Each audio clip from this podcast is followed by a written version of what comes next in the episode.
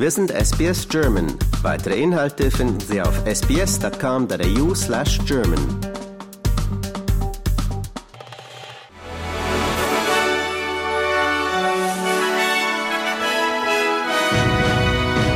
Sie hören den SBS German Newsflash an diesem Montag, dem 29. Januar. Mein Name ist Adrian Plitzko.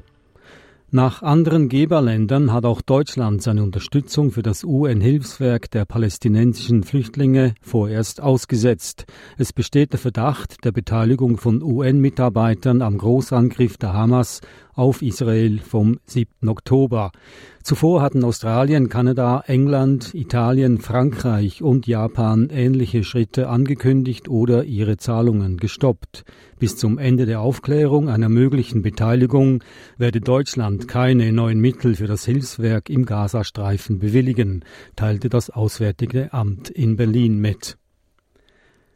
Bei einer Drohnenattacke in Jordanien sind drei amerikanische Soldaten ums Leben gekommen. 25 weitere wurden verletzt. Das Weiße Haus in Washington macht vom Iran unterstützte militante Gruppen dafür verantwortlich.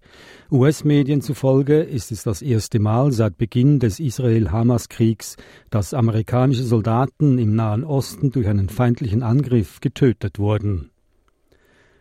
Türkische Behörden haben zwei bewaffnete Männer festgenommen, die während eines Sonntagsgottesdienstes in einer Kirche in Istanbul eine Person erschossen hatten. Zum Angriff bekannte sich der Islamische Staat. Die Regierung in Neu-Südwales wird den Nazi-Gruß ausdrücklich verbieten, nachdem Rechtsextreme in Sydney an drei aufeinanderfolgenden Tagen eine Reihe von Demonstrationen veranstaltet haben. Die geltenden Gesetze müssten verschärft werden, gab Premier Chris Minns bekannt. Während Nazi-Symbolik in Neu-Südwales verboten ist, gibt es im Gegensatz zu Victoria kein Gesetz, das den Nazi-Gruß ausdrücklich verbietet.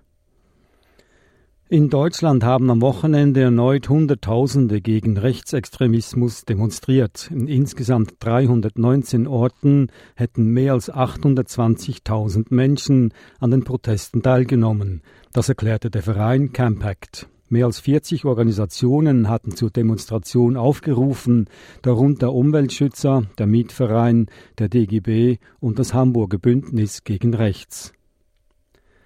Nach Ansicht britischer Geheimdienstexperten nimmt die Unzufriedenheit der russischen Bevölkerung mit dem Krieg in der Ukraine zu.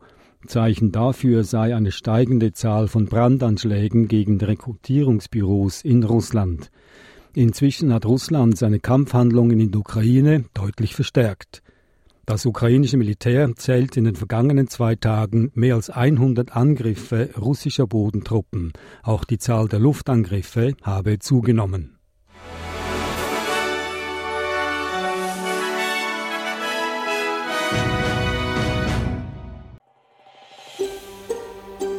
Lust auf weitere Interviews und Geschichten? Uns gibt's auf allen großen Podcast-Plattformen wie Apple, Google und Spotify.